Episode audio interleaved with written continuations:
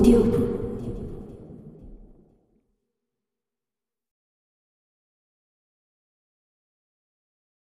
M은 아내가 보냈다는 두 번째 메일을 열어보았다. 메일 안에는 이번에도 역시 아무 내용이 없었다. 악보가 그려진 유튜브 영상 외에는 쇤베르크 베르클레르테 나흐트? 무슨 말이지? 앞에 있는 단어는 맞아, 쇤베르크. M은 생각난 듯이 고개를 끄덕였다. 일주일 전 M은 아내와 함께 연주회에 다녀왔었다. 쇤베르크의 음악을 듣고 싶어 하다니 별일이군. 아내가 한 달 전쯤 티켓을 끊어달라고 했을 때 M은 웬일인가 싶어 아내의 얼굴을 빤히 쳐다봤었다. 이해하기 어렵지 않을까? 아내가 클래식을 좋아하기는 했지만 응감이 있다고 할 수는 없었다. M이 보기에는 그저 음악적인 분위기를 좋아하는 듯이 보였다. 제목부터 끌려서. 기억에 남는 제목은 아니었다. M은 얼결에 제목을 들었다가 곧 잊어버렸다. 티켓은 작곡가 이름만으로도 예매가 가능했으니까.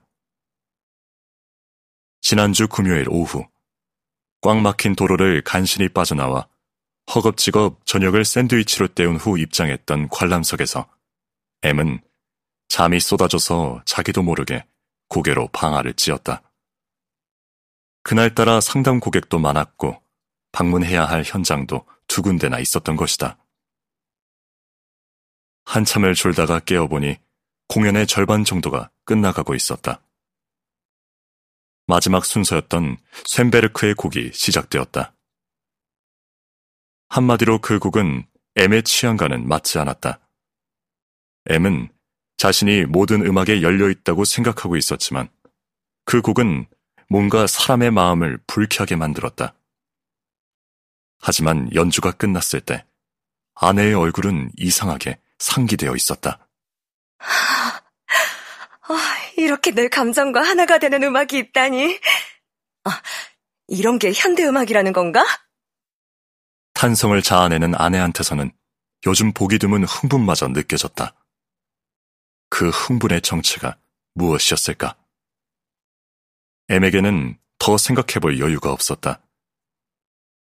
집으로 가는 길 운전대 위에 올려놓은 팔이 귀찮을 정도로 피곤이 몰려왔기 때문에 M은 자신이 끄는 연주의 티켓이 아내를 만족시켰다는 사실만으로 만족했다. 그날 아내의 상기되었던 얼굴을 떠올리며 M은 악보 위에 커서를 놓고 빠르게 클릭했다. 음악이 흘러나왔다. 어둡고 음산한 분위기에 불협 화음과도 같은 음악에 그것은 결코 마음을 맑고 아름답게 고조시키는 그런 음악이 아니었다. 마음을 쥐어짜고 이상하게 불안하게 만들고는 빛도 없이 캄캄한 길로 몰아넣는 듯한 음악이었다. 아침마다 시험 공부를 못한 꿈을 꿀 때마다 몰려왔던 기분 나쁜 느낌이 이런 거였나? 음악을 들으면서 M의 의식은 썩 유쾌하지만은 않았던 젊은 날의 기억 속으로 미끄러져 내려갔다.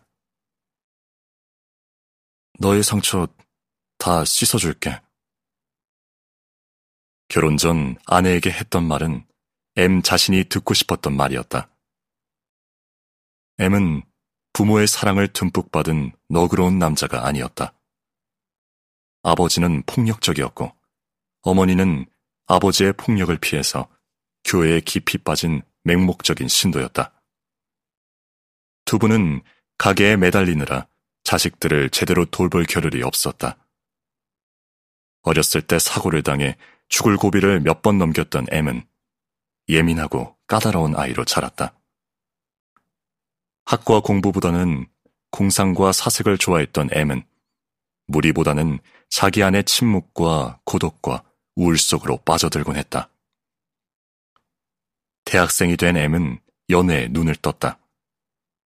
여자들을 유혹하고 그 마음을 자기 수중에 넣은 뒤 내팽개치는 이기적이고 무책임한 연애에서 쾌락을 느꼈다. 음대생, 미대생, 교사 지망생, 옷가게 직원, 커피 매장의 알바생. 애미 사귀었던 여자들은 모두 마음이 연약한 여자라는 공통점을 지녔다. 어느 정도 친밀감이 형성되면 M은 어렸을 때 자신이 겪은 사고에 대해서 털어놓았다. 그러면 M에 대한 여자들의 경계심은 한꺼풀 얇아지기 마련이었다.